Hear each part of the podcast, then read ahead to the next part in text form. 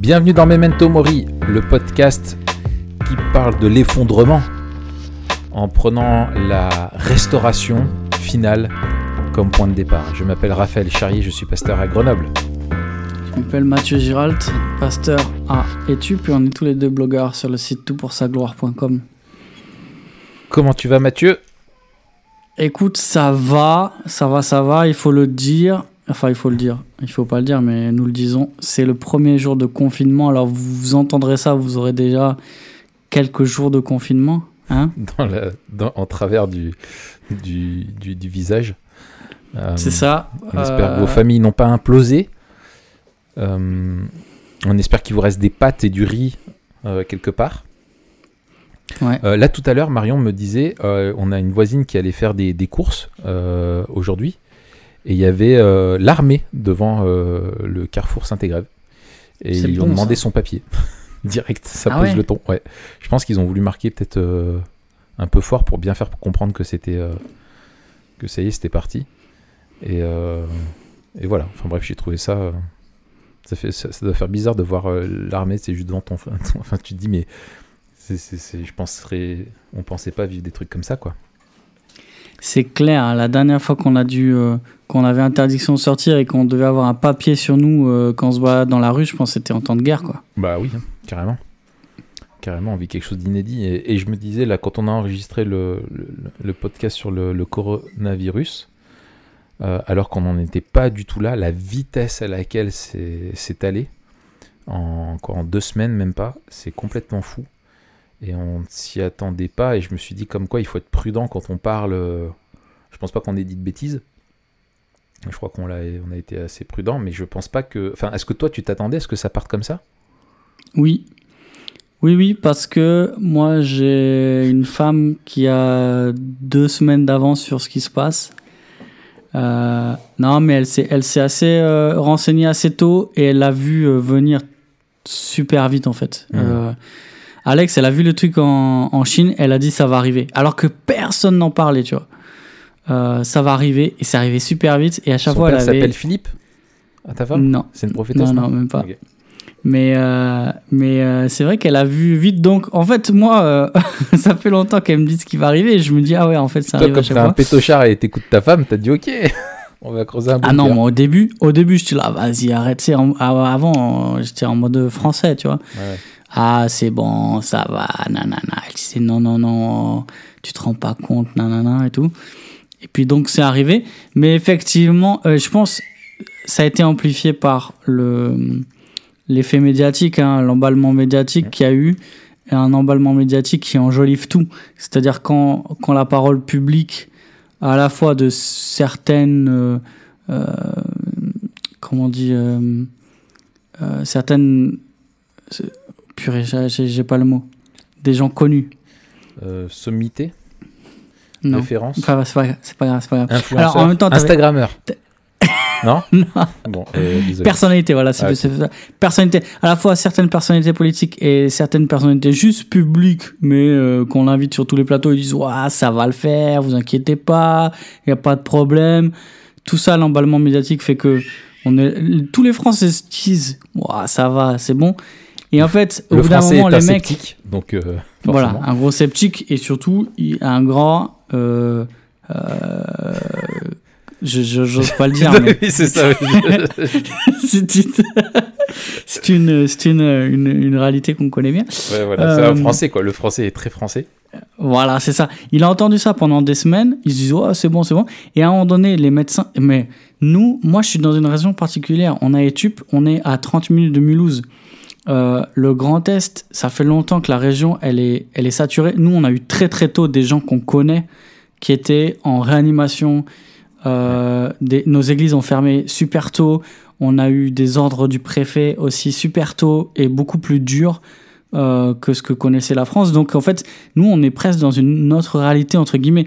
Là, on a appris qu'il y a le déploiement d'un hôpital de campagne là, par l'armée, qui est prévu en Alsace. Et en fait, la plupart des cas aussi venaient malheureusement d'un rassemblement de la porte ouverte, qui a fait je ne sais pas combien de cas. Et donc, il y a plein de gens qu'on connaît, qui étaient, etc. Ce qui fait nous, en fait, il y avait les médias, ce qu'ils disaient, et puis nous, il y avait ce qui se passait dans les hôpitaux avec les gens qu'on connaissait, des gens, tu vois, qui sont de notre âge, qui étaient en réanimation, des trucs comme ça.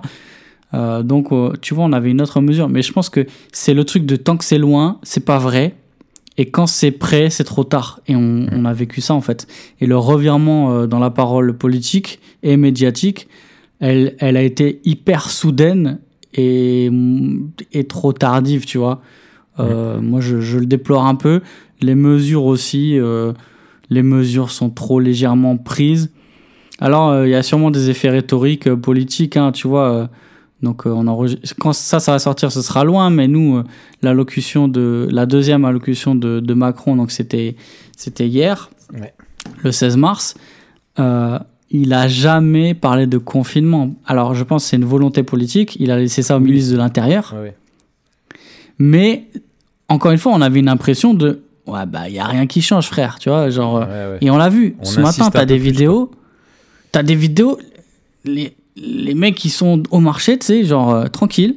Et t'as les filles qui sont là. Non, mais en fait, c'est un confinement, vous restez chez vous. Ils sont là. Ouais, c'est ça, ouais. Ouais, tranquille, c'est bon, t'inquiète. Non, mais c'est un truc de. Je sais pas. Ouais, toi, t'as vécu comment un peu l'annonce et tout ça ? Ben, alors, moi, honnêtement, quand c'était en Chine, c'était loin. Il y avait eu le SRAS, il y avait d'autres choses, et je pensais vraiment, ou comme l'Ebola en Afrique. Voilà, ça viendra pas ici. Et s'il y a un ou deux cas, c'est vraiment des gens qui sont liés par une contamination vraiment proche à ça, qui ont voyagé là-bas. Enfin voilà, vraiment quelque chose. Faut le chercher. Enfin, pas volontairement, mais faut vraiment que toutes les circonstances soient réunies pour que tu puisses l'avoir. J'ai bien compris que c'était pas juste une grippe, on en parlait la dernière fois, que c'était quand même plus sérieux et que sinon on se ferait pas de soucis à ce point-là et qu'il faut pas minimiser, c'est un des dangers. Mais par contre, je pensais pas que ça se propagerait comme ça, j'avais pas réalisé la volatilité du virus et son taux de contagiosité. Et en fait, quand les premiers cas, par contre, quand ça a commencé à venir là en Italie, et en fait, c'était, je crois, quand on commençait à enregistrer le podcast et que tu vois l'évolution en Italie, et puis hop, un ou deux trucs en France, un ou deux clusters, et là, je me suis dit, oh purée, ça sent pas bon. Et en fait, quand j'ai vu que l'Italie, ça se propageait, qu'il commençait à fermer, je me suis dit, impossible qu'on échappe. Bien sûr. C'est impossible. Maintenant, c'est arrivé là-bas et je l'ai dit à Marion. Alors moi, j'étais comme ta femme. J'ai dit à Marion, là maintenant, c'est fini. Tu vas voir, ils vont faire les annonces, c'est obligé. On va plus pouvoir faire le culte, etc. Et on a été éclairés parce que quand on faisait le culte, enfin, je pense pas. Je sais pas si les frères et sœurs, peut-être qu'il y en a qui écoutent là de l'église. Qui percuteront pas, mais on priait on a prié justement pour l'église en Italie et pour les Chinois et pour tous ceux qui étaient impactés par ça. Et en fait, c'était au même moment où on apprenait pour Mulhouse. Et en fait, on s'est dit, il faut prier pour ça même publiquement pour que les gens se disent, ouais, il y a des églises qui ferment, et peut-être ça va nous arriver, quoi. Tu vois que ça tombe pas sur le. Et je t'avoue que bon, après il y a eu toutes les annonces, on a tout mis en place et tout, enfin voilà, on a anticipé tout de suite, on le voyait. Et moi, quand ils ont annoncé les fermetures des écoles, je dis bon bah ça y est, c'est que la première étape et je sais que la suite va venir, et je pense que eux-mêmes le savaient, mais ils échelonnent un peu les annonces, mais la stratégie était déjà là, hein. Ils prennent pas les décisions, enfin en tout cas je l'espère, hein, d'un jour à l'autre, en voyant comment ça évolue, parce que la trajectoire elle est dessinée d'avance. Et du coup, voilà, on a tout mis en place. Et là, quand j'étais à l'église et que j'ai mis sur la vitrine là, qui donne sur la rue l'affiche avec plus de culte ici jusqu'à nouvel ordre, il n'y a aucune activité. Franchement, j'en avais les larmes aux yeux, tu vois. Je me suis dit, waouh, c'est quand même violent. Voilà. Et puis les cas, et puis là, on commence à voir dans notre entourage autour. Nous, l'Isère a été. Alors qu'on a Saint-Etienne, il y avait un foyer, il y avait aussi la Haute-Savoie, tu vois, on est entre les deux, il y a au-dessus vers chez toi. On était à peu près épargnés jusqu'à présent, mais là, au jour où je parle, les cas maintenant galopent de plus en plus chez nous, et on ne sait pas, aucune idée, là, quand ça va, aucune idée. Donc, soyez bien sages, respectez bien les consignes, et c'est vrai que pareil, les consignes, nous en plus, on a été affichés parce que Olivier Véran, il est du coin, Il est allé voter à Coran, là, une commune de l'agglo. Et en fait, derrière, le soir, il disait, mais voilà, on a annoncé que les écoles étaient finies, on a donné des recommandations, et puis j'étais à Grenoble, et je voyais les gens qui étaient dans les parcs, en famille, qui étaient encore dans les restaurants, les trucs et tout. Ils nous prenaient en exemple en France pour dire qu'on n'était que des pécores, quoi. Enfin bref. Donc voilà, ouais, faut prendre... Mais en tout cas, je prends maintenant pleinement la mesure de la chose, et quand tu réalises que tu peux avoir été contagieux sans t'en rendre compte et peut-être avoir contaminé quelqu'un et que tu es chez toi à attendre, que tu es seul, à te dire est-ce que j'ai des symptômes qui vont arriver, qu'est-ce qui va se passer, est-ce que ça va être si grave, et que tu vois l'armée qui crée des hôpitaux de campagne, tu vois les militaires au carrefour à côté de chez toi, tu as ces annonces-là et tout, tu te dis, il y a un côté, moi je me dis, mais je suis dans un film, quoi, tu vois. Mais de ouf. Il y a un côté enfin pas excitant mais adrénalinisant, je sais pas comment le dire, tu vois, où tu te dis mais attends, mais là ça y est, c'est là, tu vas faire tes courses, tu vois les rayons vides et tout, les gens avec des masques de partout, tu te dis attends, ouais, c'est plus un film là, c'est maintenant, quoi. Du coup j'ai regardé World War Z. normal tu vois, enfin bon voilà, mais du coup aujourd'hui on va aborder le sujet de l'effondrement. Ouais. Alors pareil, moi j'ai vécu quelque chose d'assez fou. C'était la semaine dernière où j'étais à la fac là pour les cours, et donc je devais lire en préparatoire un livre, et en fait c'est ça qui m'a.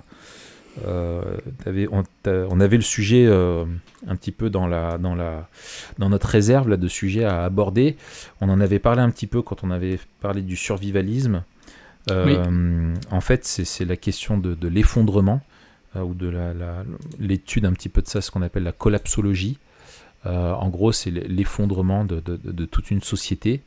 Et je lisais ce bouquin-là et je me disais, waouh, enfin, j'ai réalisé plein de choses dont on va parler maintenant. C'est un livre, ce livre-là, donc je donne le titre tout de suite, hein, c'est « Comment tout peut s'effondrer » de Pablo Servigne et de Raphaël Stevens.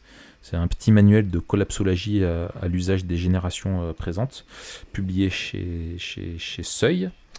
Et j'avais un cours après avec Jean-François Mouhot de l'association Arrocha, une association sur la défense enfin la protection du climat, une OGM chrétienne, et qui lui-même est historien et qui a beaucoup travaillé l'histoire des énergies fossiles, etc., et de l'esclavage des machines, ce qu'on appelle, enfin enfin bref, c'est très intéressant. Et du coup on avait un cours sur le lien entre l'évangile, l'écologie, enfin un cours à cheval entre l'histoire et la socio. Et en fait, le gars nous développait ça un petit peu, toutes ces questions de l'effondrement. C'était un des enjeux du cours. Et en même temps, on avait les annonces qui tombaient du ministère de l'Intérieur, de tout qui se ferme. Et en fait, du coup, je me disais, ouais, purée, disons que l'effondrement, tu as l'impression qu'il se rapproche d'un coup. Tu vois, tu dis, ça peut être une horizon hypothétique lointaine. Et puis là, tu es là, tu te dis, attends, mais waouh, qu'est-ce qui se passe, quoi? C'est pas censé être là maintenant. Donc du coup, je te propose qu'on parle de ça. Ouais, c'est une super idée. C'est aussi un sujet que je voulais aborder. Dès qu'on s'intéresse un peu au survivalisme, on parle d'effondrement. On peut dire que c'est un peu aussi une alternative au récit apocalyptique. Et d'ailleurs, c'est souvent présenté comme ça, hein. C'est que... à côté des récits apocalyptiques qui nous parlent de la fin du monde sous un angle religieux, il y a les théories de l'effondrement et la collapsologie qui prennent le relais avec un angle un peu plus soit écologique, soit scientifique. Et d'ailleurs, hein, on va le souligner. Peut-être qu'on va parler un peu des thèses de Pablo Servigne et d'autres. Mais souvent, c'est lié à la question écologique, hein, puisque la question économique et écologique est hyper liée, hein, notamment avec les énergies fossiles, le pétrole. Ouais, on va en parler. Mais les famines, enfin bref, on va parler de tout ça. Mais c'est étonnant de voir que c'est aussi une espèce d'apocalypse. Dis-moi ce que t'en penses, mais je trouve que c'est l'apocalypse de...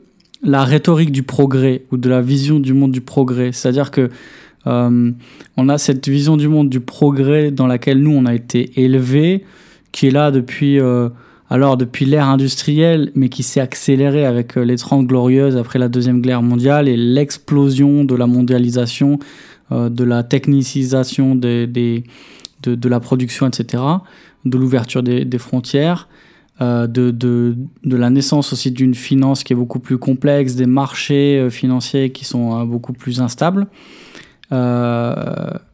Et dans ce récit-là, du progrès, on a cette espèce de théorie de l'effondrement qui est un peu le pendant progressiste de l'apocalypse. Est-ce que toi, tu vois un peu ça comme ça aussi ? Oui. Disons que je pense qu'il y avait une période où il y avait une forme de post-millénarisme laïque ou séculier, athéiste, très humaniste en gros, où l'homme allait, grâce à la technique, grâce à la philosophie, les arts, s'élever de plus en plus et connaître une croissance qui le mènerait à une humanité un petit peu idéalisée. Et il y a eu un vrai... derrière ça, il y a eu un vrai désenchantement, en fait, le XXe siècle, hein, c'est vraiment le tournant, avec les guerres mondiales, avec toutes les remises en question diverses, et qu'aujourd'hui on est dans une forme d'apocalypse, soulèvement des machines, quoi, Terminator, une apocalypse très pessimiste, hein, où on va pas vers un millénium glorieux de l'humanité, mais on va vers un effondrement, et on pensait que la modernité allait empêcher ce que les civilisations du passé ont connu, c'est-à-dire que toutes les civilisations dans l'histoire se sont effondrées progressivement ou assez subitement, mais et que la nôtre finalement ne connaîtrait pas ça. Mais malheureusement aujourd'hui, la plupart en doutent, quoi. Et du coup, sauf que bien sûr dans tout ça, quand Dieu n'est pas présent, il y a ni sens, ni contrôle, ni espoir. Et du coup, il y a un pessimisme qui est assez fort. J'ai regardé pour la première fois là, cette semaine l'intervention de Greta Thunberg à l'ONU, dans son discours là, qu'elle avait fait. Et en fait, effectivement, c'est un discours, tu vois, qu'on l'a aidé, quoi, hein, c'est dans la rhétorique, etc. Mais elle, la façon dont elle parle, et la haine qu'elle le dit, hein. Elle dit: nous vous haïssons pour ce que vous faites, comment osez-vous faire ci, comment osez-vous faire ça, et puis et elle finit, on vous hait. Tu te dis, il y a quelque chose maintenant de très anxiogène parmi toute une jeune génération, et c'est quelque chose qu'on doit prendre en compte, c'est très très sensible, quoi. Enfin bon, on peut peut-être maintenant rentrer un petit peu plus dans le vif du sujet. Mais tout à fait, après cette introduction de 18 minutes. Bien sûr. On n'y arrive pas. Hein. On n'y arrive pas. Mais bon, bref. Alors, comment on définit l'effondrement et la collapsologie ? Moi, j'ai entendu après, je te laisse la parole et tu vas peut-être développer l'effondrement développé par Servigne. Je bâtirai sur ta définition de l'effondrement. Alors, la définition de Servigne, justement, c'est que l'effondrement, c'est un processus pendant lequel les besoins de base ne sont plus fournis par les institutions. Ça, c'est la définition un peu de base. Mais la différence entre effondrement et collapsologie que j'avais entendue, c'est que l'effondrement s'attarde à décrire et analyser la disparition de la civilisation telle qu'on la connaît, et la collapsologie s'intéresse plutôt à réfléchir aux moyens, soit de faire perdurer la civilisation telle qu'on la connaît, soit de faciliter la transition à cette nouvelle ère qui est apportée par chaque crise et chaque chute de la civilisation. Alors, est-ce que toi, tu peux nous dire c'est quoi l'effondrement, qu'est-ce qui peut le causer et qu'est-ce qui Qu'est-ce qui définit l'effondrement ? De quoi on parle en fait ? Ouais. Alors c'est ce que tu dis, donc la définition de Servigne, et en fait on va beaucoup s'appuyer là-dessus. Peut-être donner quelques, pendant que j'y pense, quelques sujets de caution. Le bouquin, je trouve, est extrêmement documenté. Mais eux-mêmes le disent, ils ne sont pas objectifs, et d'ailleurs ils affirment que l'étude justement de l'effondrement et de la collapsologie ne peut pas être une étude de sciences humaines en fait, et qui se repose aussi sur de la science du vivant, ne peut pas être une étude objective parce qu'on est directement lié à ça. Donc il y a une force de subjectivisme, donc eux ne s'en cachent pas, et c'est bien sûr leur pensée. Je ne dis pas que je signe à tout ce qu'ils disent, mais en tout cas j'ai trouvé leur analyse vraiment bien faite, bien documentée, et, enfin très documentée même, et qui m'a assez convaincu sur plein d'aspects, m'a fait prendre conscience de pas mal de choses. En gros, l'effondrement, c'est comme ils le définissent, comme un processus à grande échelle qui est irréversible. Alors ce qui est intéressant, c'est qu'ils disent que c'est comme une fin du monde, sauf que en fait c'est pas la fin, le monde va continuer. Ils parlent pas d'une disparition de l'univers, d'un apocalypse religieux, d'ailleurs c'est intéressant de la façon dont ils en parlent, mais cet effondrement, c'est pas la fin, la suite, ils disent, s'annonce longue et il faudra la vivre avec une certitude, nous n'avons pas les moyens de savoir de quoi elle sera faite. Donc c'est l'incapacité de savoir ce qu'il y a après, et en fait ce qui est très intéressant, c'est quand il parle de l'étymologie de l'effondrement, il parle de la façon en fait qu'on l'utilise surtout pour désigner l'écroulement ou l'anéantissement d'une structure, d'un empire, du cours de la bourse, d'un état psychologique d'une personne, et en gros il dit, je cite, il dit, dans la communauté des historiens et des archéologues, le mot est utilisé pour décrire la chute relativement rapide ou le déclin relativement lent des royaumes, empires, états, nations, sociétés et civilisations.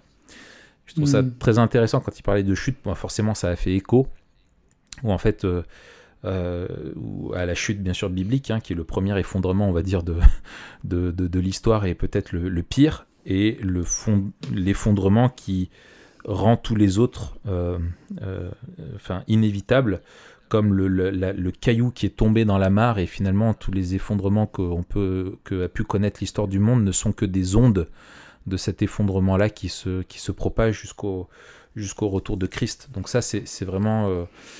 intéressant. Et donc derrière ils vont donc la collapsologie, donc c'est cette étude alors vraiment si j'ai bien compris, qui est vraiment transdisciplinaire, où ils croisent en gros dans ce champ d'études là les sciences de la vie et de la terre avec les sciences économiques et sociales, de la philosophie aussi bien sûr, de la politique, pour essayer de comprendre en gros ce qui peut causer cet effondrement, comment le retarder ou l'éviter, et ou comment s'assurer qu'on pourrait transiter vers quelque chose de plus pérenne, quoi. Donc c'est ça un petit peu la collapsologie, donc c'est quelque chose de très intéressant. Alors peut-être la question maintenant, c'est ce qui est intéressant pour nous. Ce livre-là, il parle brièvement de l'histoire, et effectivement toutes les civilisations, des grandes civilisations très glorieuses, se sont effondrées. Donc c'est pas quelque chose d'inédit. Ce qui est intéressant pour nous, c'est de savoir qu'est-ce qui peut causer l'effondrement. Et en gros, vers quoi on va, et qu'est-ce que l'effondrement que l'on pourrait connaître aujourd'hui aurait quelque chose d'inédit dans l'histoire de l'humanité. Ouais, c'est ça. Servigne, je crois, il identifie cinq critères. Et d'ailleurs, je crois que ces critères, il les prend sur Jared Diamond, qui a écrit un livre qui s'appelle « Effondrement ». Qui est sorti en France en 2009. Donc Servigne, il dit, les 5 critères, c'est dégradation de l'environnement ou une diminution des ressources, changement climatique, des guerres, la perte d'échanges commerciaux et les réponses qu'apportent la société a ses problèmes. Et le plus souvent, la question des institutions. Et à partir de ces 5 critères-là, il estime que l'effondrement... En fait, ces 5 critères, c'est pas théorique, c'est en observant les effondrements des sociétés par le passé, ces critères-là, ces facteurs-là ont été établis. Et ce qu'il explique, il me semble, c'est que c'est jamais un critère seul, quoiqu'il y a certains critères qui peuvent être déterminants, mais souvent c'est plusieurs critères ou un critère qui en entraîne d'autres. C'est ça. Et ça, je pense, c'est la chose qui est à retenir. Moi, j'ai cette image-là qui m'est venue, c'est que tous, en gros, imagine tu fais un rond avec des dominos. Tu sais pas lequel va tomber, mais peu importe celui qui tombe, il entraînera tous les autres avec lui. Ouais.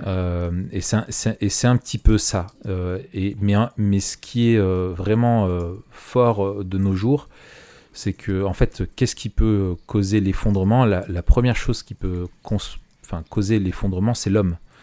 L'homme et son activité principalement. Et là, on parle maintenant d'un effondrement qui est global, c'est-à-dire à l'échelle de la planète, pas juste une civilisation, mais toutes. Et c'est ce qu'on vit maintenant à l'ère de la mondialisation, c'est que aujourd'hui on est dans un monde qui est intrinsèquement uni, parce qu'on est dans une complexité qui fait qu'aujourd'hui tu achètes un avion, il est construit de partout dans le monde. Tu as des pièces qui viennent de tous les continents, tu as des entreprises qui sont internationales, tu as des accords politiques qui sont internationaux, enfin tout est globalisé. Et en gros aujourd'hui, cet effondrement-là, il pourrait être global. Et en fait, ils appellent ça comme ça, ils appellent cette ère-là, en fait, de globalisation, où l'homme est devenu capable à lui tout seul de détruire le monde entier. Et ça, c'est quelque chose peut-être le plus marquant dans l'histoire, c'est l'invention de la bombe nucléaire. Tu vois, on s'est rendu compte que tu pouvais créer un truc qui pouvait... je veux dire, t'envoies 3 bombes aux 4 coins du monde, c'est terminé, tu vois. C'est ce qu'on appelle l'anthropocène. Donc, en fait, l'homme est à lui seul la seule espèce sur Terre capable de détruire la planète. Aucune autre espèce vivante dans la création n'est capable de ça. Et ça, c'est lié à son activité, à sa croissance qui est exponentielle, et aussi à son activité. Et je trouve ça très intéressant, moi, le fait qu'il souligne ça, qu'on soit la seule espèce capable de ça. Pourquoi ? Parce que je fais déjà des liens bibliques, c'est que, en fait, nous avons été créés pour être les gérants de la création, et en tant que mauvais gestionnaire, bien entendu, du coup, on peut tout casser, quoi. C'est pas pour rien que ça se passe comme ça. Et je trouve que sur cette question d'activité exponentielle de l'homme, c'est très intéressant quand tu croises un petit peu l'évolution de ces dernières années. Ce qui est notamment, la chose clé à retenir, c'est qu'elle est exponentielle. Et c'est ça peut-être qu'il faut retenir et dont on n'a pas trop conscience, c'est que notre activité, notre croissance est exponentielle, c'est-à-dire elle n'est pas linéaire, mais c'est une courbe qui monte de plus en plus vite. On peut parler, tu connais le truc là, avec le jeu d'échecs, tu sais aussi tu doubles à chaque fois le nombre de pièces, le nombre de grains que tu mets sur un échiquier. Voilà, en fait, au bout de quelques cases, en fait, tu arrives à des chiffres qui sont astronomiques. Et en fait, c'est ça, c'est qu'on a une accélération de la croissance. Et si tu regardes par exemple les révolutions industrielles, je regardais tout à l'heure, en fait la première révolution industrielle, c'est le 18e siècle, c'est la vapeur, le charbon, du coup toutes les machines thermiques, le train, les moteurs, etc. Donc ça a facilité les déplacements, les moyens de production, etc. Tu as la deuxième révolution industrielle, donc elle est 19e siècle. C'est la chimie, le pétrole, l'électricité. Donc on passe 18e, 19e. Ensuite, tu as un tournant de l'histoire avec justement le passage au 20e siècle avec les 30 glorieuses, où là tu as une troisième... tu as les 30 glorieuses avec les années 50, et ça c'est la période qui est décisive, hein, selon eux, où on a commencé à tout exploiter vraiment à fond, les ressources, et on a du coup opté pour un mode de vie duquel on ne peut pas revenir.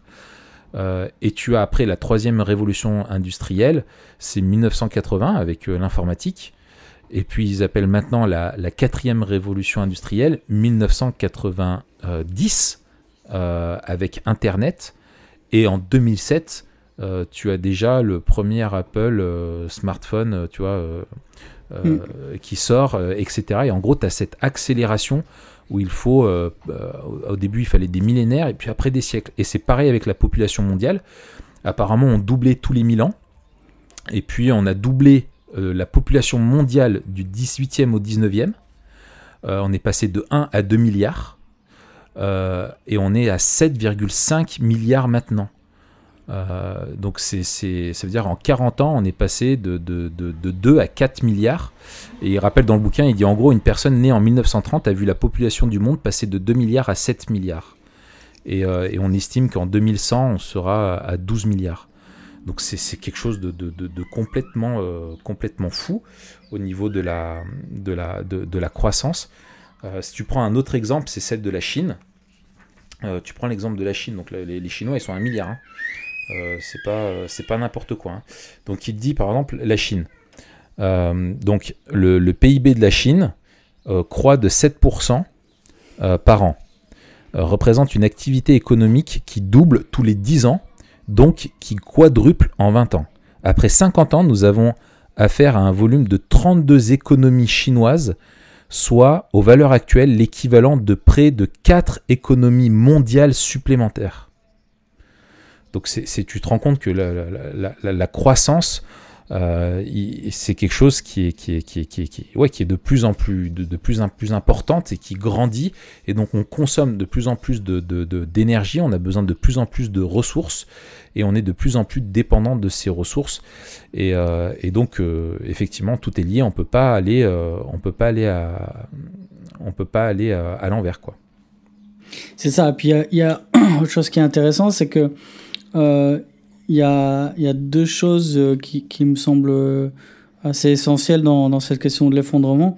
Le premier, c'est le lien avec l'écologie et la gestion des ressources, en fait, puisque là, on arrive ils disent, là, on arrive à un point où on a utilisé la moitié, pour parler du pétrole, la moitié du pétrole disponible, sauf que pour choper l'autre moitié, ça demande des moyens qu'on n'a plus, puisque ça demande de l'énergie, d'aller prendre de l'énergie. C'est ça, c'est tout à fait ça. En fait, le pétrole, il est, en fait, on est complètement dépendant du pétrole, parce que, en fait, ni le gaz naturel, ni le charbon, ni le bois, ni l'uranium possèdent les qualités exceptionnelles qu'a le pétrole, qui est très dense en énergie, que tu peux transformer, tu en fais énormément de choses. Et en fait, la plupart des machines aujourd'hui, des infrastructures, sont liées au pétrole. Tu en as besoin pour vraiment absolument partout. Et en fait, avant, un baril tu avais un taux de rendement entre l'énergie, ce que ça te coûtait comme pétrole, c'est-à-dire pour aller extraire du pétrole, il faut faire rouler des camions, il faut construire des routes, il faut construire des machines qui vont aller extraire le pétrole, etc. Donc tu dépenses de l'énergie, mais tu récoltais énormément de pétrole. Aujourd'hui, on trouve toujours du pétrole, mais dans des zones qui sont beaucoup plus difficilement accessibles, avec du pétrole dans des sables bitumeux là, qui du coup est de moins bonne qualité, il faut le filtrer, etc. Enfin, il y a tout un traitement. Et en fait, ils expliquent qu'on arrive à consommer 7 barils pour un découvert. Tu vois, donc en fait, il y a des trucs qui sont plus du tout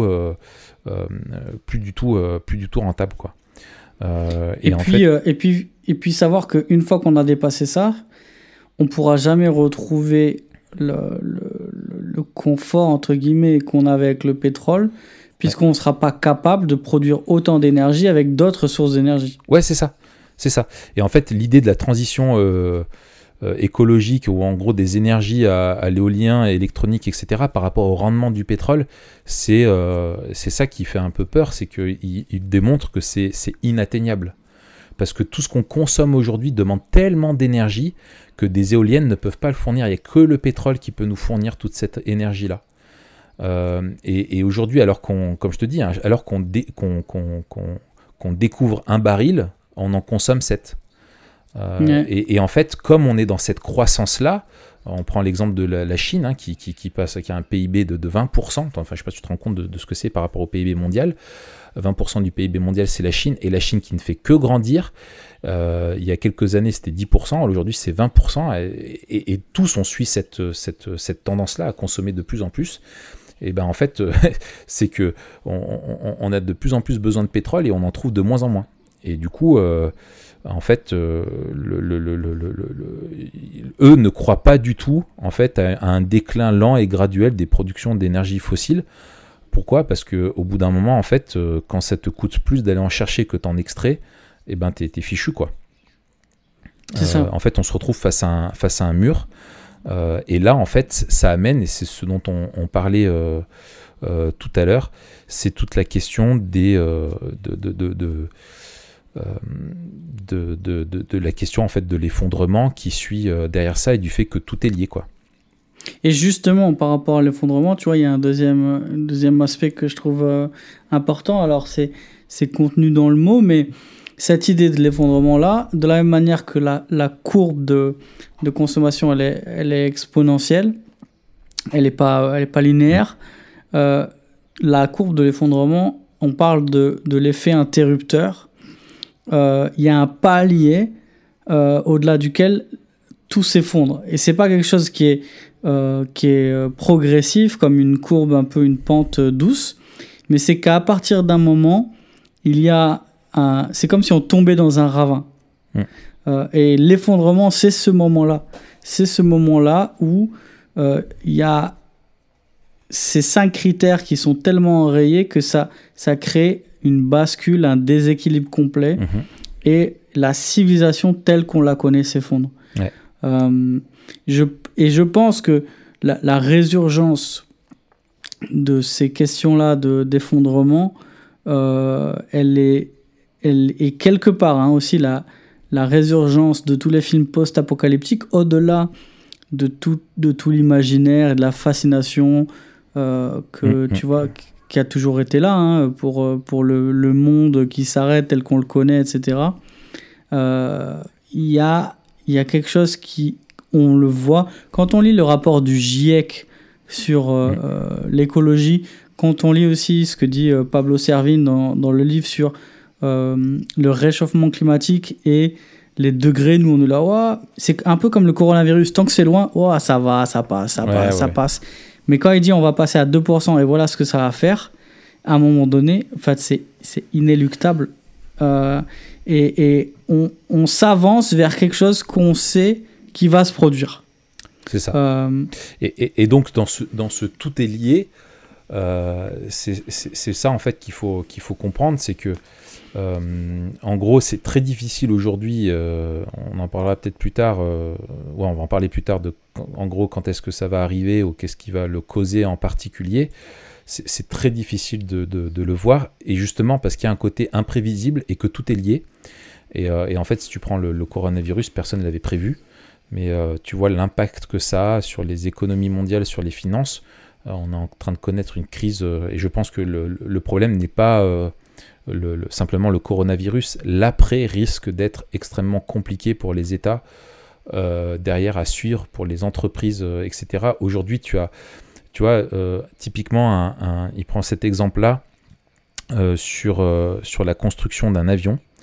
En fait, un avion est construit... Attends, le temps que je te retrouve ça, hop, voilà. Non, c'est pas là, je trouve pas.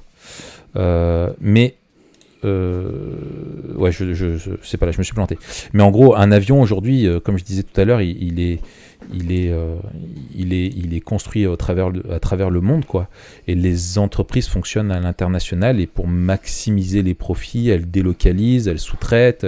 Il y a des pratiques de management qui sont vraiment à l'international et qui où on cherche des approvisionnements en flux tendu pour avoir moins de coûts, etc. Et en fait, si tu as une partie du monde qui s'arrête de produire ou qui connaît une crise, eh bien ça a inexorablement une crise sur l'ensemble parce que tout est globalisé. Et en fait, ce qu'ils remarquent avec le temps, les études ont montré que la crise énergétique entraîne une crise économique qui entraîne une autre crise, qui entraîne une autre crise. Et en gros, l'idée, c'est si tu prends l'exemple du climat, bon, les climats, on sait que c'est quelque chose qui est... Il y a une pollution des sols qui ne fait que grandir, des mers, de l'air, lié à la consommation, enfin bref, il y a tout plein de choses. Et bien, en fait, il va avoir en fait, cet effet domino. C'est par exemple, ils ont un schéma comme celui-là, c'est que changement climatique, du coup, impacte la bioproductivité, c'est-à-dire l'endroit devient par exemple désertique parce que la terre se réchauffe, donc tu peux plus produire des éléments de la terre. Du coup, la terre, elle connaît un changement. Du coup, ta production agricole, elle est impactée. Du coup, ton approvisionnement alimentaire par habitant est impacté. Du coup, qu'est-ce que ça va causer ? Ça va causer d'une part de la famine, d'autre part des désordres sociaux, et d'autre part, du coup, la famine, les désordres sociaux vont pousser à des migrations, à des guerres. Les migrations et la famine et l'état nutritionnel mauvais des gens poussent à des épidémies. Et les épidémies poussent les populations à réclamer plus de production agricole que tu n'es pas capable de fournir. Mmh. Et donc, en fait, c'est cet effet domino-là. C'est que, un changement climatique ou une crise financière, et tu peux prendre un petit peu n'importe où, peuvent créer cet effet domino de partout. Et il y a des effets qui sont... il y a des limites qui sont infranchissables, et par exemple le pétrole est infranchissable, il disait « t'as plus de pétrole ». Mais t'as des limites qui sont franchissables parce que tu ne te rends pas compte que t'es en train de les franchir, t'es en train de sortir de la route, mais tu t'en rends pas compte, et ça typiquement c'est le climat. Le climat, tu peux légèrement abuser, sauf qu'à un moment donné, la biodiversité, quand t'as une eau d'un lac qui est trop polluée, eh ben, c'est l'extinction des espèces du lac d'un coup qui vont s'éteindre, quoi. C'est ça. Voilà. Mais alors, on dit, hein, et d'ailleurs, c'est marrant parce que il y a vraiment ce paradoxe-là, on en parlera quand on parlera des données bibliques, mais ils disent, voilà ce qui va arriver, si on continue comme ça, mais on ne peut quand même pas prédire l'avenir. Il y a ce paradoxe-là où c'est un peu une espèce de voix prophétique, mais ils ne savent pas vraiment en fait, ce qui va arriver. Mais ils disent, si on continue comme ça va arriver. Ouais. Mais il y a quand même des indices qui sont assez forts, me semble-t-il, sur si on continue comme ça, on ne peut pas s'attendre à ce que nos actions provoquent des résultats différents. Oui, tout à fait. Et tu as des tendances au niveau du système Terre où en fait tu vois justement c'est ce qu'ils expliquent au niveau de la consommation des énergies primaires, l'utilisation de l'eau, la production de papier, le tourisme, la population urbaine, le PIB mondial, enfin bref, c'est très technique et ils donnent un paquet de choses et en fait corréler tout ça, cette augmentation là avec tout ce qui se met à dérailler, que ce soit les structures des côtes de la planète, que ce soit la capture de poissons, que ce soit la pollution de l'air, etc. Tu vois qu'en fait il y a un tournant et qu'on voit beaucoup de signes qui témoignent que en fait notre terre est en souffrance, nos sociétés sont d'une extrême fragilité et en fait ce qui est terrible c'est que notre société pour rester stable et continuer de croître, l'ironie elle est folle parce que elle dépend en gros du système industriel, technologique, financier qui lui-même dépend de la planète. C'est ça. Et c'est ce mode de fonctionnement là qu'on est obligé toujours de nourrir dans notre société, qui la détruit. Et en fait, si on arrêtait si on décidait de tout changer, et si on en avait la capacité, du coup on s'effondre. Et si on change rien, eh ben on s'effondrera. On s'effondre, ouais. Et tu vois, ils le disent comme ça, je lis un petit passage, il dit « Le seul chemin à prendre pour se ménager un espace sans danger est donc de stopper net la production et la consommation d'énergie fossile, ce qui mène à un effondrement économique et probablement politique et social, voire la fin de la civilisation thermo-industrielle. Pour sauver le moteur de notre civilisation industrielle, il faut transgresser toujours plus de frontières, c'est-à-dire continuer de prospecter, creuser, produire et croître toujours plus vite. Cela mène inévitablement à des points de bascule climatiques, écologiques, bio-géophysiques. Ainsi qu'au pic des ressources, donc, en fin de compte, au même résultat, un effondrement économique. À cela près qu'il pourrait être doublé d'un effondrement de l'espèce humaine, voire de presque toute espèce vivante. Aujourd'hui, nous sommes sûrs de 4 choses. Ça, c'est intéressant. La croissance physique de nos sociétés va s'arrêter dans le futur proche. Deuxièmement, nous avons altéré l'ensemble du système Terre de manière irréversible. C'est-à-dire que même aujourd'hui, si on arrêtait tout, il y a une inertie et le réchauffement climatique est engagé, quoi.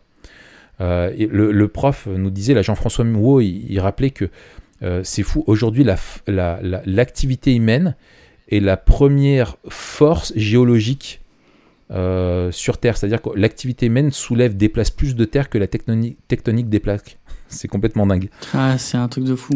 Troisièmement, nous allons vers un avenir très instable, non linéaire, c'est-à-dire pas une croissance ou quelque chose de stable ou une stagnation, dont les grandes perturbations seront la norme. Et quatrièmement, nous pouvons désormais être soumis potentiellement à des effondrements systémiques globaux. Eh bien, bonsoir et à demain. Bonne chance. Bonne chance, voilà, c'est ça, tu vois.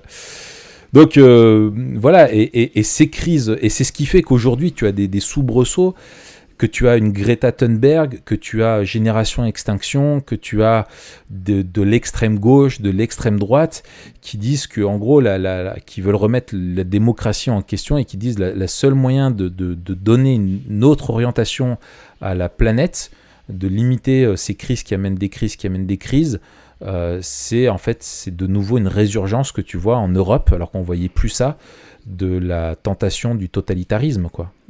Et quand tu vois aujourd'hui que tu as un repli nationaliste, les peuples qui se tournent vers des pensées extrêmes, etc., c'est parce que le système, le capitalisme, la croissance, finalement, est en train on est otage de ça, on ne peut pas aller en arrière, et du coup, ça va mal se terminer.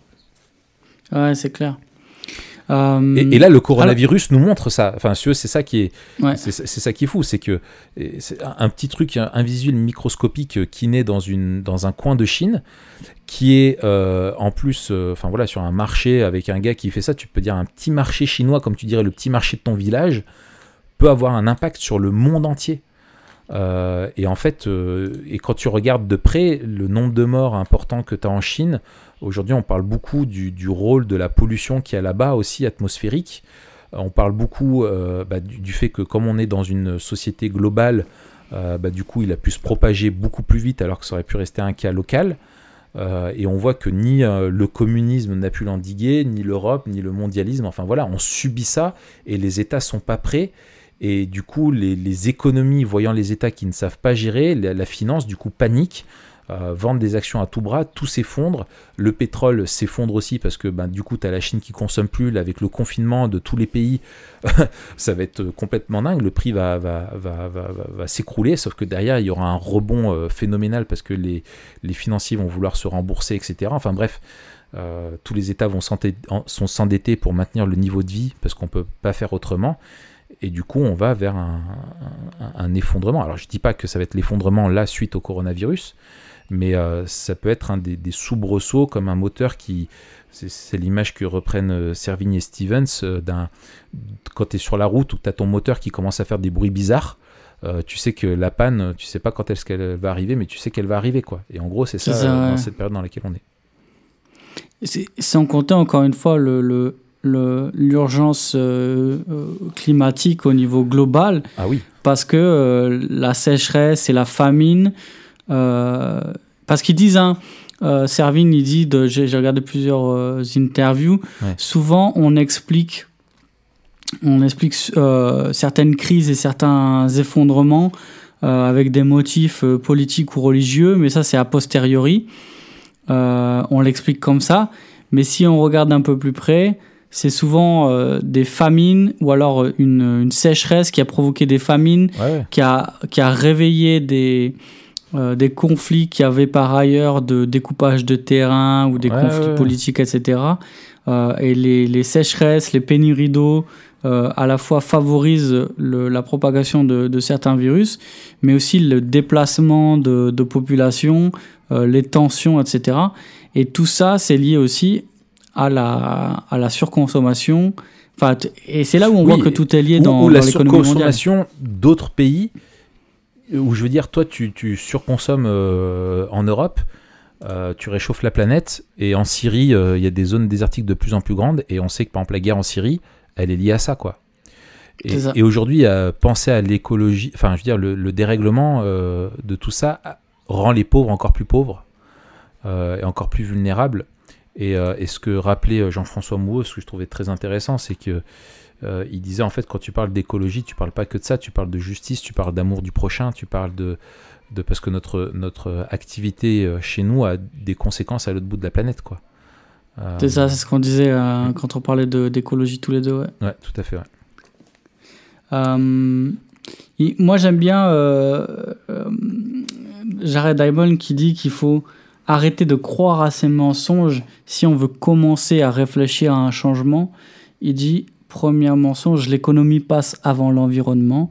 Et il rappelle comment les deux sont liés. Ouais, tout à fait. Souvent, c'est vrai que... Et d'ailleurs, on l'a vu, hein, c'était un des grands ressorts de la première allocution de Macron et d'ailleurs de la deuxième.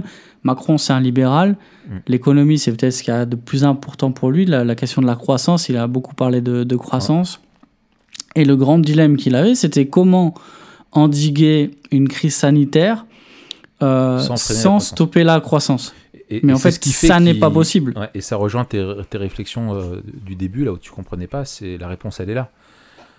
C'est qu'ils ne veulent pas freiner la croissance, ils veulent le faire au minimum, quoi. Tout à fait, tout à fait. C'est pour ça que les consignes sont les moins rigoureuses. Enfin, tu joues avec la limite, tu n'as pas ce principe de précaution en disant on bloque tout, tant pis, quoi. Tu vois, c'est impossible. T'es lié. Ouais, bien sûr. Deuxième mensonge. Les nouvelles technologies vont sauver le monde.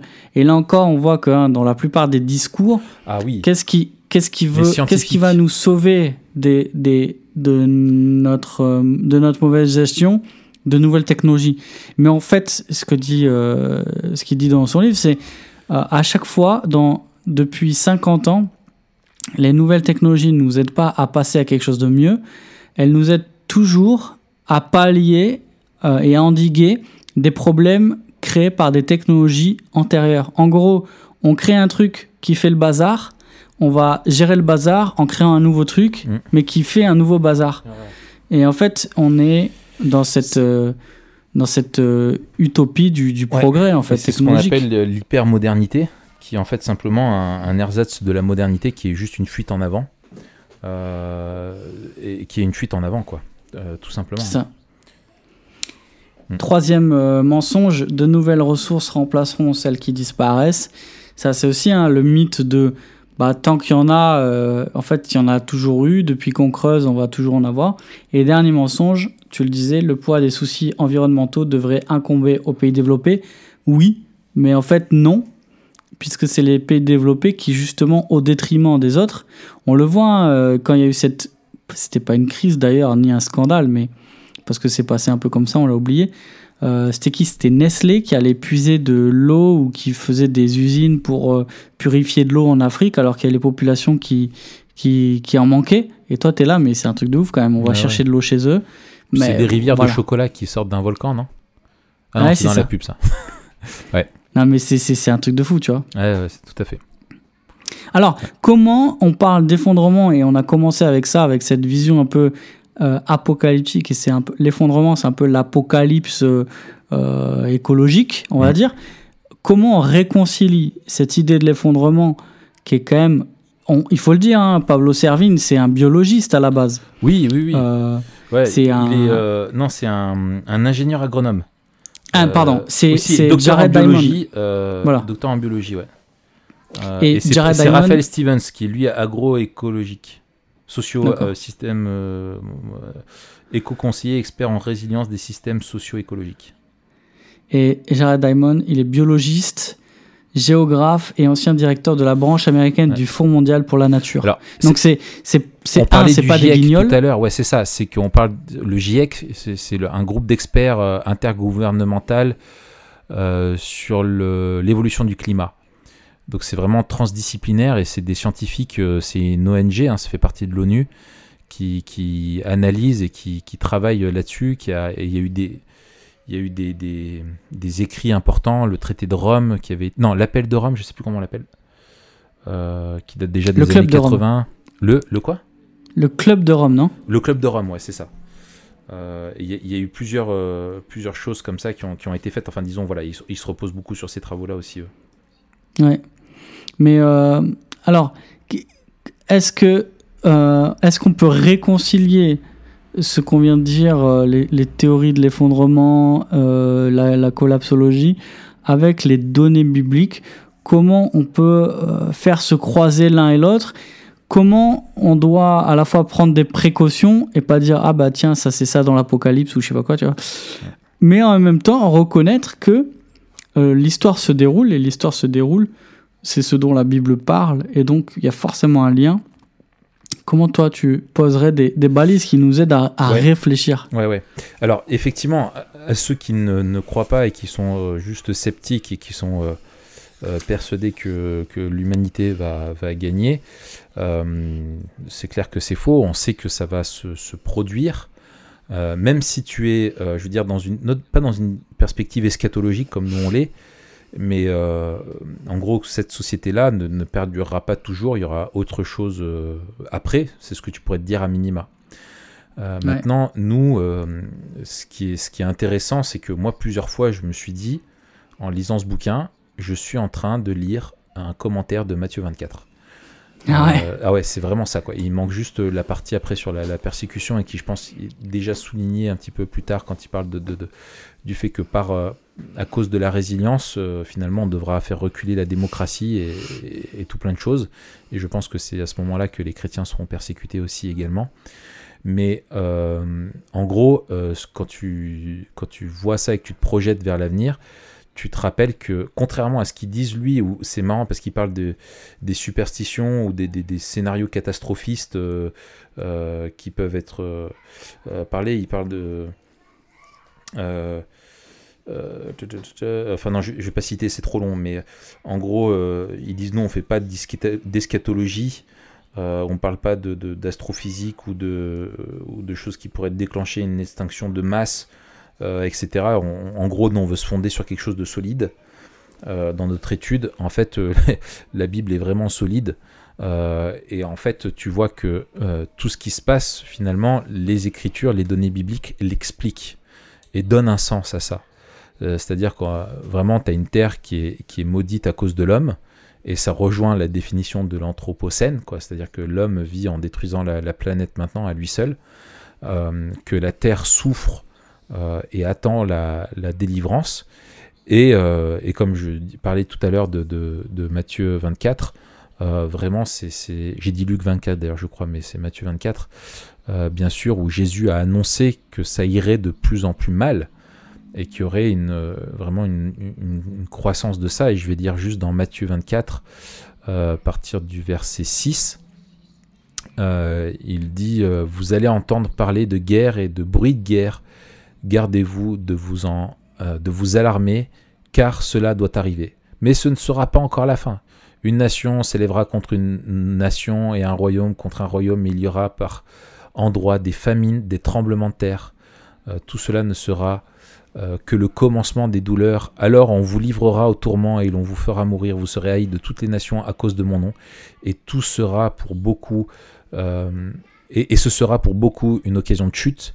Ils se trahiront, se haïront les uns les autres. Plusieurs faux prophètes s'élèveront et séduiront beaucoup de gens. En raison des progrès de l'iniquité, l'amour du plus grand nombre se refroidira, mais celui qui préservera jusqu'à la fin sera sauvé.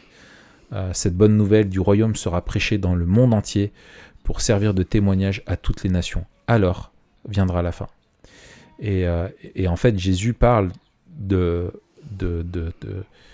cette croissance de l'iniquité, de cette croissance des souffrances, de cette croissance des guerres, de cette croissance de la famine, et les famines, quand il explique que c'est lié au dérèglement climatique aujourd'hui, que c'est lié à l'injustice sur Terre, cette croissance aussi de la Terre qui tremble et qui souffre, et quand tu vois que dans ce texte, la seule notion de progrès, c'est le progrès de l'iniquité de l'homme, c'est voilà. Et en fait, je pense qu'on est passé d'un, comme je disais tout à l'heure, d'un post-millénariste dans la pratique. En gros, le monde va s'améliorer constamment jusqu'à être entièrement bon, à une aggravation qui, nous on le sait, prépare le retour de Jésus-Christ. Ce sont des choses qui font partie de l'histoire de l'humanité qui est annoncée déjà, quoi. Ouais, c'est ça. Et il me semble justement que en tant que chrétien, et ça rejoint la dernière question qu'on va se poser, c'est en quoi vivre Memento Mori, à la fois ça nous prépare au pire, et à la fois c'est le meilleur moyen de ne pas être anxieux. Bah, justement, comme tu l'as dit, si d'un côté, il faut éviter deux extrêmes, et c'est dans la question. Le premier, ce serait d'être un peu d'un scepticisme français, j'ai envie de dire. On dit oh, ça arrivera pas, c'est loin, etc. Et ça rejoint le scepticisme eschatologique de 2 Pierre, où déjà à l'époque, ça faisait longtemps que je n'avais pas parlé de 2 Pierre. Mais c'est la clé, mon gars. C'est ça, mon gars. Mais déjà à l'époque, il disait mais tout demeure comme avant. C'est mais ça. En fait, c'est exactement. Mais c'est ce que aussi dit Jésus en Matthieu 24. Il en était comme du temps de Noé, où les gens se mariaient, etc. Ils vivaient comme si demain allait être comme aujourd'hui, et que ça, c'était juste parce que le monde a toujours été comme ça. Ils veulent oublier, dit Pierre, que, etc. Il parle du déluge, et il dit, le déluge, c'était un moment donné où le monde, c'est l'effondrement, c'est le premier effondrement. C'est l'effondrement initial, typique. Quoi. Ouais, ouais. Et donc, nous, on sait que cet effondrement-là, il peut arriver, et que c'est un décret de Dieu, et que Dieu est au contrôle, et que Dieu a promis un dernier effondrement avant une nouvelle création. Et donc, vivre Memento Mori, c'est savoir qu'un effondrement va arriver, et qu'il ne s'agira pas de l'effondrement de la civilisation, mais de l'effondrement du monde. Et c'est peut-être là ce qui change dans une civilisation mondialisée. C'est qu'on parlait d'effondrement avec un petit S, parce que c'était des sociétés qui s'effondraient, c'était des cultures. On parle de la chute de Rome et de l'Empire romain, c'était des empires ou des pays. Là, on parle d'un effondrement mondial. Ah ouais. Et c'est là où on rejoint les récits apocalyptiques. Et nous, on dit cet effondrement va arriver. Et du coup, ça nous empêche d'être sceptiques. Mais ça nous empêche aussi d'être anxieux, parce que nous, on a une espérance. Et en fait, la question de l'effondrement, c'est une question ultra Memento Mori. Mais carrément. Et tu vois, on ne sait pas. Tu vois, il se pourrait bien. Alors que je lisais ce bouquin et qui se passe là, et c'est quand tu es dans le feu de l'action, enfin, dans en fait, le futur hypothétique ou supposé vient envahir ton présent, tu vois, et le bousculer. Je veux dire, début janvier, on souhaitait bonne année, et, on n'imaginait même pas.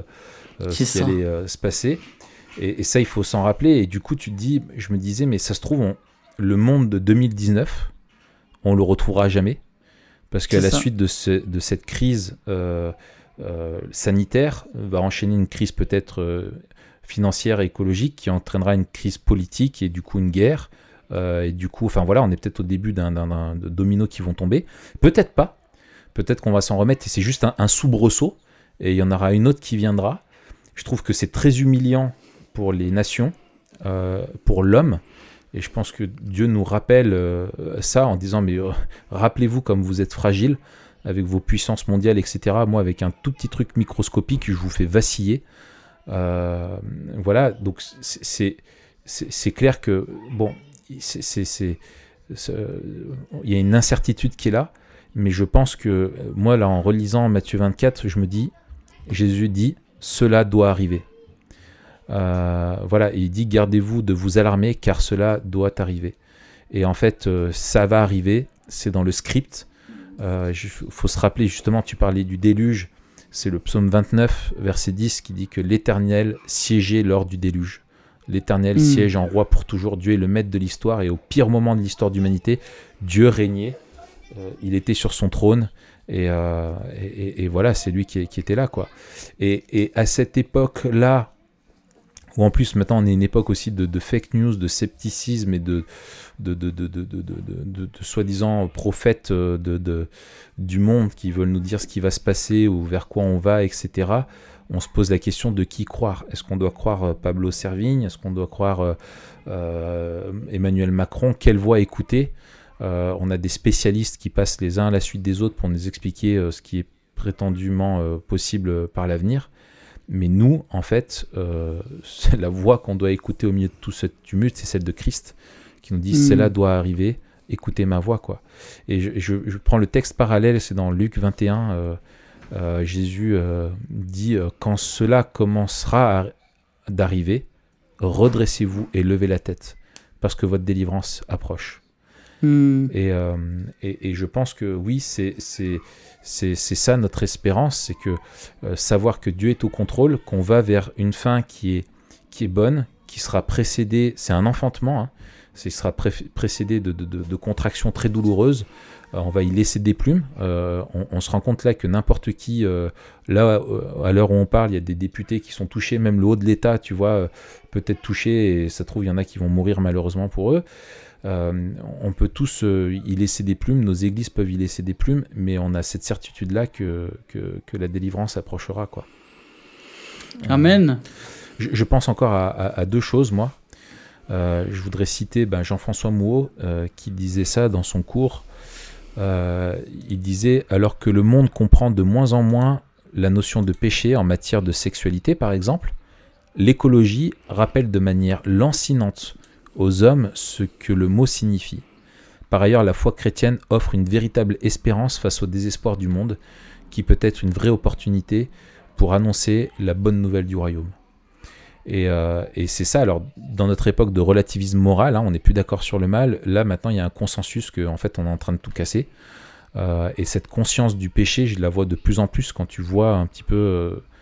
cette dimension de péché collectif, tu vois, et je me dis on a peut-être on est peut-être un peu des Jonas, tu vois, qui vont parler à une ville entière et on a une voix à faire entendre encore plus pressante dans ce monde qui va mal. Et souvent on se plaint, on dit on est dans une société où ça va tellement bien, les gens ressentent pas le besoin de Dieu. Je me dis Dieu secoue là, fait vaciller les choses, et c'est pour nous une opportunité de faire entendre vraiment ce qui est sûr. Et la dernière chose, c'est que on pense l'Église, on pense nos vies chrétiennes dans une société qui est en croissance. Et quand on pense à l'Église, on pense au développement de l'Église, on pense à la croissance, on pense nous-mêmes au développement de notre vie, notre croissance. Et en fait, je me rends compte combien le filtre culturel, on sait qu'il existe, mais est-ce qu'on est vraiment conscient de son épaisseur quand on lit les Écritures? Et je pense que il faut que les églises, là tu vois, le fait de ne plus pouvoir se réunir publiquement, etc., on goûte à ce que certains connaissent depuis toujours et dans des conditions bien pires, l'église persécutée, etc. Et en gros, est-ce que l'église, c'est ça repose ces questions-là? Est-ce que c'est le bâtiment? Est-ce que c'est les réunions la technique qu'on a, etc. Alors on trouve des solutions pour s'adapter dans notre contexte, mais il faut vraiment qu'on ait au cœur de notre vie communautaire d'église la formation de disciples pour les préparer à vivre avec persévérance dans un monde qui peut être troublé, à faire face avec foi, à avoir une vraie bonne théologie de la souffrance, une intégrité, une fidélité, parce qu'on va peut-être vers des temps beaucoup plus difficiles, et nos enfants, on ne sait pas ce qu'ils connaîtront derrière, quoi. C'est ça, et c'est ce qu'on voit, l'insistance dans toute l'histoire du peuple d'Israël à se rappeler de ce temps de l'Exode, se rappeler qu'on est étranger voyageur, de se rappeler qu'on a été arraché à notre condition d'esclave et qu'on est en chemin vers notre patrie céleste. Attention, le danger du confort, d'oublier tout ça, quoi. C'est ça, il y a un danger de l'oubli, moi c'est peut-être ce qui me fait le plus peur, dans le monde, un danger de l'orgueil. Ouais. un danger de garde-toi de croire que c'est par la force de tes mains que tu obtiens tout ça. C'est exactement ça. Et c'est de dire, tu vois, moi je suis pas mort, je suis plus fort que la maladie. Tu vois, notre société n'est pas morte, on est plus fort que la maladie. Tu vois, en fait, et c'était le discours de Macron. C'était nous vaincrons, nous vaincrons, nous serons plus forts. Alors, on comprend ce qu'il veut dire, on comprend la métaphore qu'il utilise. Le problème, c'est que il arrivera une bataille que ceux qui n'ont pas Dieu de leur côté perdront de manière inévitable. Et ça, c'est terrible. Et aucun homme n'échappera. C'est ça. Il n'y aura pas d'échappatoire. Il y aura même le meilleur des survivalistes, il prendra cher, quoi. Et ça, cette image de ceux qui se cachent, tu sais, sous les rochers, pour ne pas que le jugement les atteigne. C'est ça. Et que l'Église oublie, comme tu dis, que l'Église, tu vois, que la crise passe et que l'Église revienne comme elle l'était. Malheureusement, c'est ainsi que nous sommes faits. C'est à craindre et il nous faut, il me semble, en tant que responsable, aujourd'hui, préparer demain. Et dès aujourd'hui, préparer ce que nous voulons que l'Église soit et les leçons que nous voudrons tirer pour que cette crise nous aide à renforcer notre foi et à la purifier. C'est ça. Francis Chan, dans son bouquin « Lettre à l'Église », qui a pas mal été décrié et que bon, j'ai été mitigé aussi sur ce qu'il disait, mais il y a un ou deux chapitres qui sont vraiment bons, notamment sur le rôle des pasteurs et des leaders.